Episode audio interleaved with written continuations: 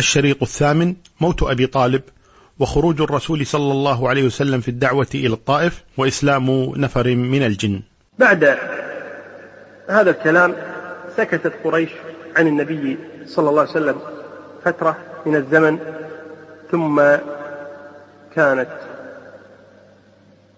وفاة أبي طالب عم النبي صلى الله عليه وسلم، وذلك سنة عشر من النبوة، أي بعد خروجهم من الشعب ستة أشهر.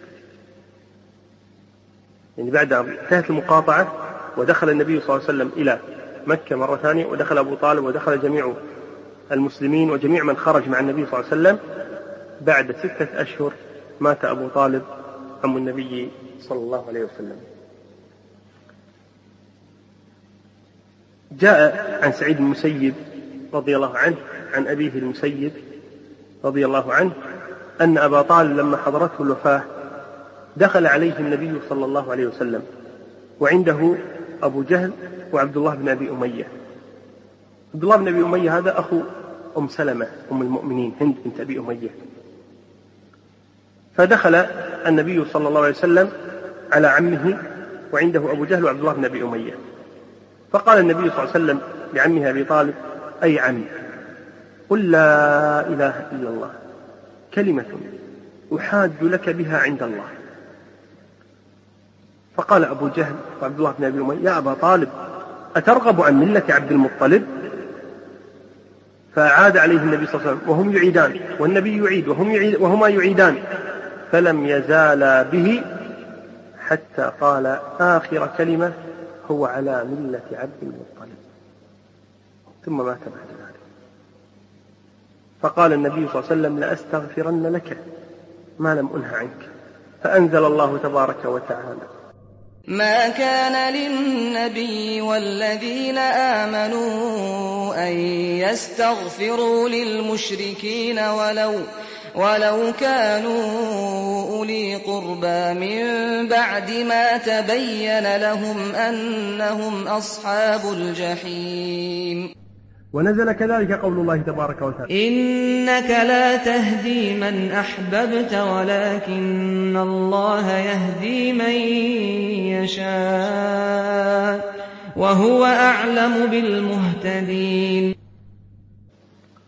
وفي هذه القصة من الفوائد الشيء الكثير، منها أولا أن النبي صلى الله عليه وسلم كان حريصا على إسلام أبي طالب، والله لو قال أبو طالب تلك الكلمة لنفعته، وذلك أنه قد ثبت عن النبي صلى الله عليه وسلم في البخاري وغيره أنه دخل على غلام يهودي وهو على فراش الموت، فقال له: قل لا إله إلا الله.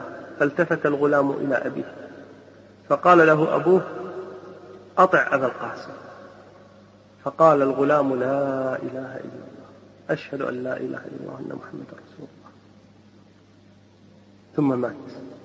فخرج النبي صلى الله عليه وسلم ويقول: الحمد لله الذي نجاه من النار، والله لو قالها أبو طالب لنجاه الله من النار، والله لتمنينا جميعا أن يكون أبو طالب قالها، والله ما حزننا أبدا ولن نحزن أبدا لو آمن أبو طالب، بل نتمنى ذلك، نتمنى أن يؤمن جميع الناس، ولكننا مع النصوص، وهو أن أبا طالب عم النبي صلى الله عليه وسلم لم يسلم ولم يتابع النبي صلوات الله وسلامه عليه. والغريب في هذه القضية أن عبد الله بن أبي أمية هذا الذي شارك أبا جهل في منع أبي طالب من الاستجابة لأمر النبي صلى الله عليه وآله وسلم أسلم عام الفتح، وذكروا أنه استشهد رضي الله عنه في حنين. وقد ثبت أن العباس بن عبد المطلب قال للنبي صلى الله عليه وسلم: ما أغنيت عن عمك، أي أبا طالب، فإنه كان يحوطك ويغضب لك. فقال النبي صلى الله عليه وسلم: هو في ضحضاح من نار، ولولا أنا لكان في الدرك الأسفل من النار. نسأل الله تبارك وتعالى الهداية والعافية. بعد أن حزن النبي صلى الله عليه وسلم على موت عمه أبي طالب وعلى تلك الحالة الشرك والعياذ بالله، جاءته الصدمة الثانية بخبر موت خديجة أم المؤمنين رضي الله تبارك وتعالى عنها وأرضاها، فتوفيت بعد عمه أبي طالب بأشهر. وقد ثبت عن أبي هريرة رضي الله عنه أنه قال: أتى جبريل النبي صلى الله عليه وسلم فقال: يا رسول الله، هذه خديجة قد أتت، يعني قبل موتها، معها إناء فيه إدام أو طعام أو شراب، فإذا هي أتتك فاقرأ عليها السلام من ربها وبشرها ببيت في الجنة من قصب لا صخب فيه ولا نصب.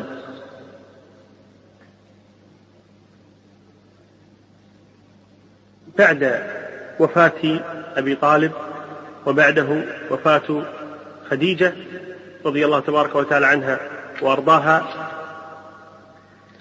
خرج النبي صلى الله عليه وسلم من مكة إلى الطائف يدعو إلى الله تبارك وتعالى، وذلك أن النبي صلى الله عليه وسلم جلس تلك السنوات العشر في مكة يدعو إلى الله تبارك وتعالى، ثم رأى صلوات الله وسلامه عليه أن يخرج من مكة ويبدأ في الدعوة إلى الله تبارك وتعالى خارج نطاق مكة.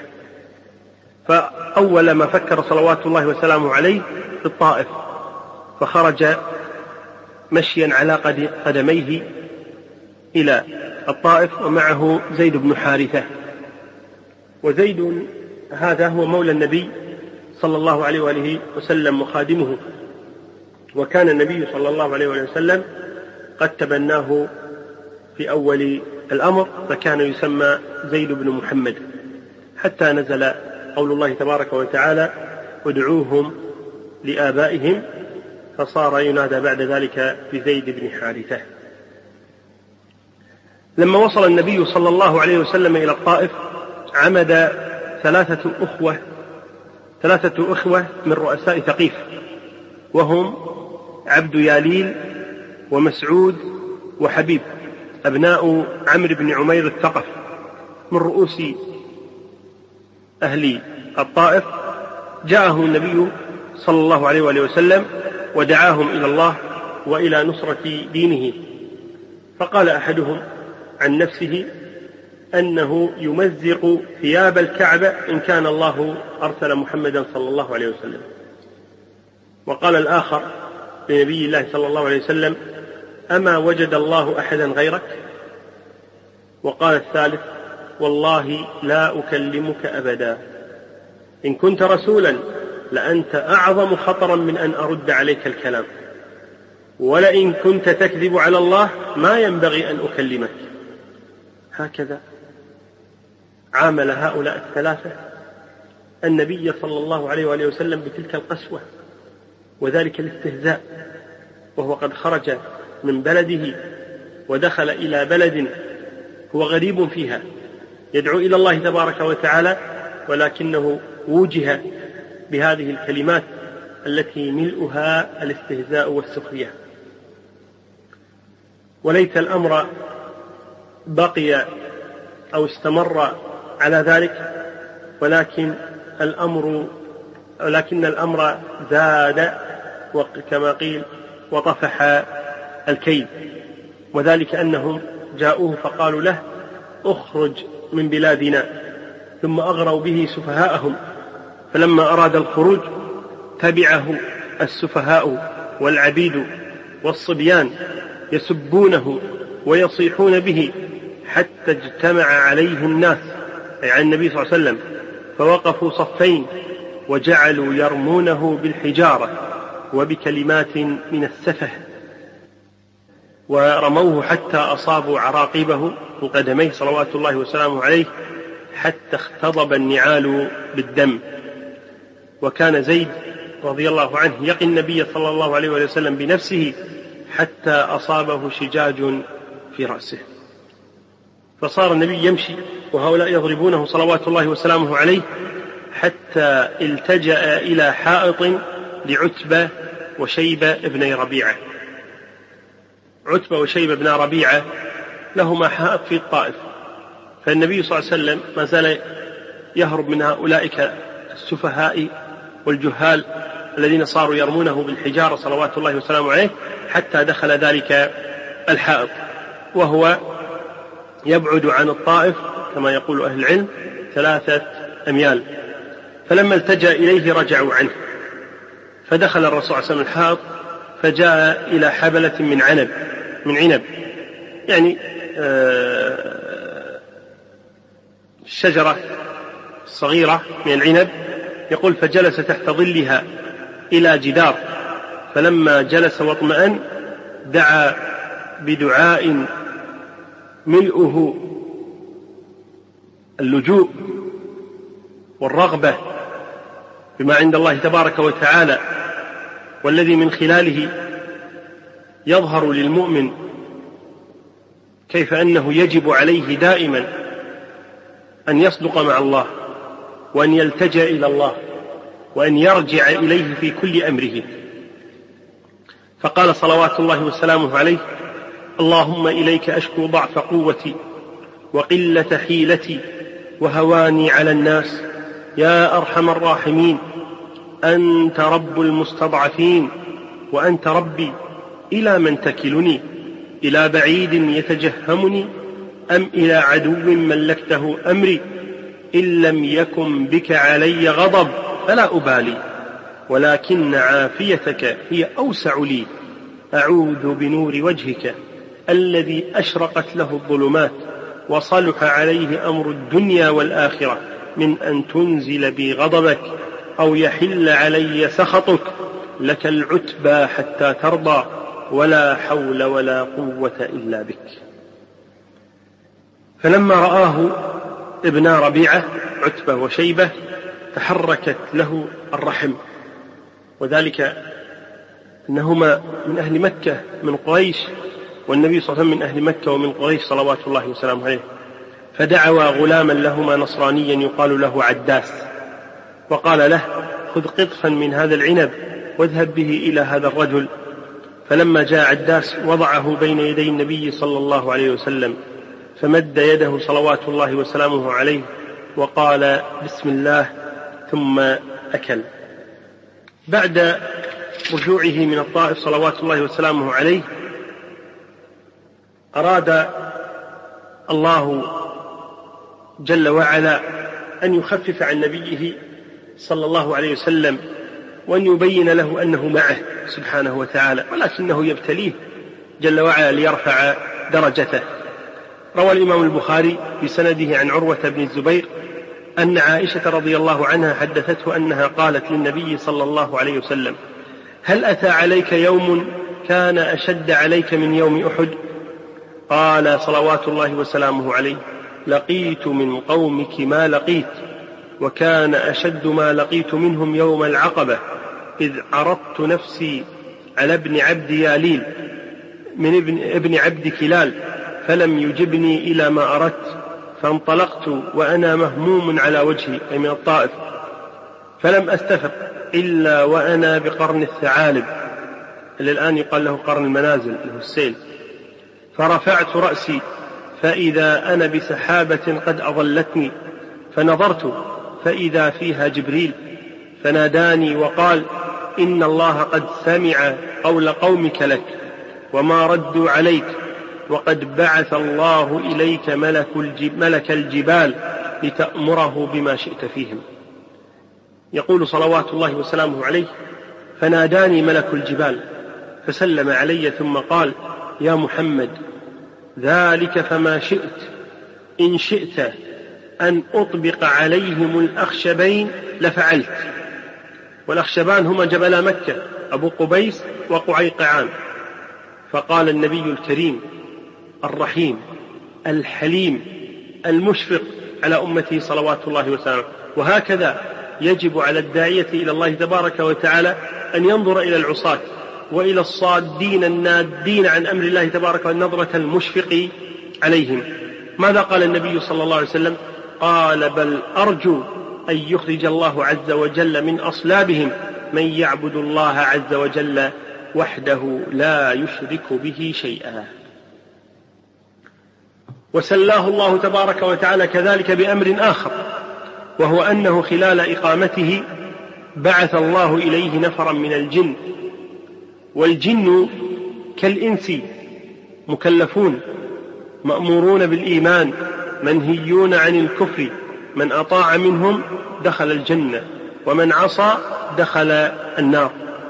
فبعث الله إلى النبي صلى الله عليه وسلم جماعة من الجن ذكرهم الله تبارك وتعالى فقال: وإذ صرفنا إليك نفرا من الجن يستمعون القرآن فلما حضروه قالوا أنصتوا فلما قضي ولوا إلى قومهم منذرين قالوا يا قومنا إنا سمعنا كتابا أنزل من بعد موسى كتابا أنزل من بعد موسى مصدقا لما بين يديه يهدي إلى الحق وإلى طريق مستقيم.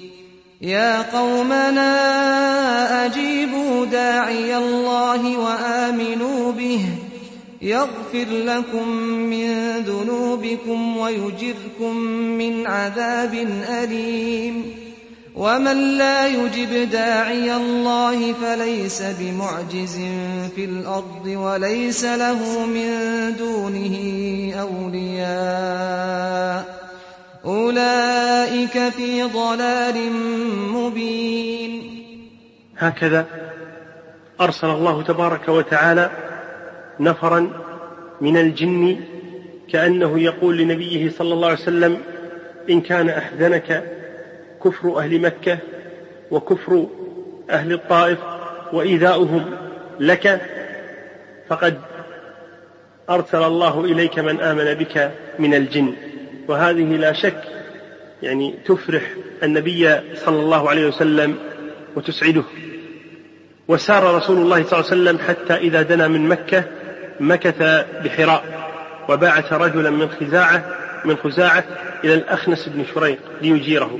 يعني يريد النبي صلى الله عليه وسلم الآن أن يدخل إلى مكة، ولكن يريد الجوار، يريد أحدا يدافع عنه حتى لا يؤذى بعد وفاة عمه أبي طالب. فقال الأخنس بن شريق: أنا حليف، أي لست من أهل مكة، والحليف لا يجير. فبعث النبي صلى الله عليه وسلم إلى سهيل بن عمرو يطلب منه الجوار، فقال سهيل: إن بني عامر لا تجير على بني كعب، يعني ما استطع أن أجيرك عن كل أهل مكة. فبعث النبي صلى الله عليه وسلم إلى المطعم بن عدي، فقال المطعم: نعم، يعني قبل أن يجير النبي صلى الله عليه وسلم قال نعم، ثم تسلح ودعا بنيه وقومه فقال: البسوا السلاح وكونوا عند أركان البيت فإني قد أجرت محمدا. ثم بعث إلى رسول الله صلى الله عليه وسلم أن ادخل، فدخل رسول الله صلى الله عليه وسلم ومعه زيد بن حارثة حتى انتهى إلى المسجد الحرام. فقام المطعم بن عدي على راحلته فنادى: يا معشر قريش، إني قد أجرت محمدا فلا يهجه منكم أحد. وانتهى رسول الله إلى الركن فاستلمه وصلى ركعتين ثم انصرف إلى بيته، والمطعم بن عدي وأولاده محدقون به بالسلاح حتى دخل بيته، أي حول النبي حتى دخل بيته. وقام أبو جهل إلى المطعم بن عدي فقال: أمجير أنت أم متابع؟ يعني أنت مجير لمحمد أو أنك دخلت في دينه؟ قال: بل مجير. فقال أبو جهل: قد أجرنا من أجرت. هذا التصرف من المطعم بن عدي يظهر لنا أمرا مهما يجب علينا أن نقف عنده ولو لدقائق. إن الله تبارك وتعالى لما بعث النبي صلى الله عليه وسلم إنما بعثه من العرب. ولماذا الله تبارك وتعالى اختار العرب؟ ما الحكمة التي من أجلها اختار الله تبارك وتعالى العرب دون غيرهم من سائر البشر؟ ذكر أهل العلم في ذلك حكما كثيرة، فمن أعظم هذه الحكم أن العرب لهم من الصفات ما ليس لغيرهم، فنجد أن العربية كريم، بل ويضرب في كرمه المثل، وشجاع لا يهاب شيء. ثم كذلك نراه في قضية الجوار الجيرة، يحافظ على حق الجار. ألم يقل عنترة ذاك الجاهلي يقول: وأغض طرفي ما بدت لي جارتي حتى يواري جارتي مثواها. ثم كذلك أهل صدق باللسان، وسيأتينا في قصة أبي سفيان مع هرقل قول أبي سفيان: والله لولا أن العرب تحسب علي كذبا لكذبت، وهو يقول هذا هو في جاهليته. ثم عندهم كذلك الجوار، هذا الذي قام به المطعم بن عدي. وعندهم الأنفة، وعندهم الأخوة، وعندهم الأمانة. يموت الرجل في سبيل أن يدافع عن أمانته. وقصة السموأل مع امرؤ القيس مشهورة جدا، لما جعل عنده ابنته أمانة مات في سبيل الدفاع عنها. وصفات أخرى كذلك للعرب لأجلها جميعا ولغير ذلك من الحكم اختار الله تبارك وتعالى العرب دون غيرهم. فهذا المطعم بن عدي على الشرك، متابع لقومه، معادل للنبي صلى الله عليه وسلم، يبغض دينه، قاطع النبي صلى الله عليه وسلم قاطع. ثم هو كان ممن ساعد أو ساهم في نقض الصحيفة. مع هذا كله يأتيه النبي صلى الله عليه وسلم يقول: أجرني حتى أدخل إلى بلدي، فيقول: نعم. ثم ماذا يفعل؟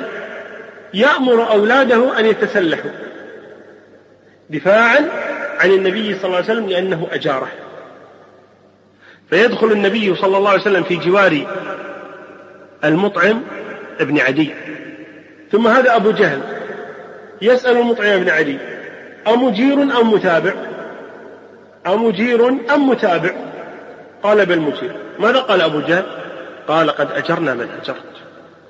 كما قال ابن خلدون رحمه الله تبارك وتعالى: إن العرب قد اجتمعت فيهم صفات كثيرة من الحسن، من الصفات الحسنة الجيدة، وإنما كانوا يحتاجون إلى دين يربطهم ويقوي مسلوكه ويقوي مسلوكه فبعث الله تبارك وتعالى نبيه محمدا صلى الله عليه وسلم بهذه الشريعة السمحة وبهذا الدين القيم. فلما اختارت العرب هذا الدين، كيف نصر الله بهم الدين ونشره في المعمورة وحق لهم ذلك. الشاهد أن النبي صلى الله عليه وسلم ما نسي هذا المطعم بن عدي في غزوة بدر، كما سيأتي أن النبي صلى الله عليه وسلم في قضية الأسرى لما خير صلوات الله وسلم بين المن والقتل والفداء قال: لو كان المطعم بن عدي حيا ثم سألني أولئك النتنى لأعطيتهم إياه أو لتركته له.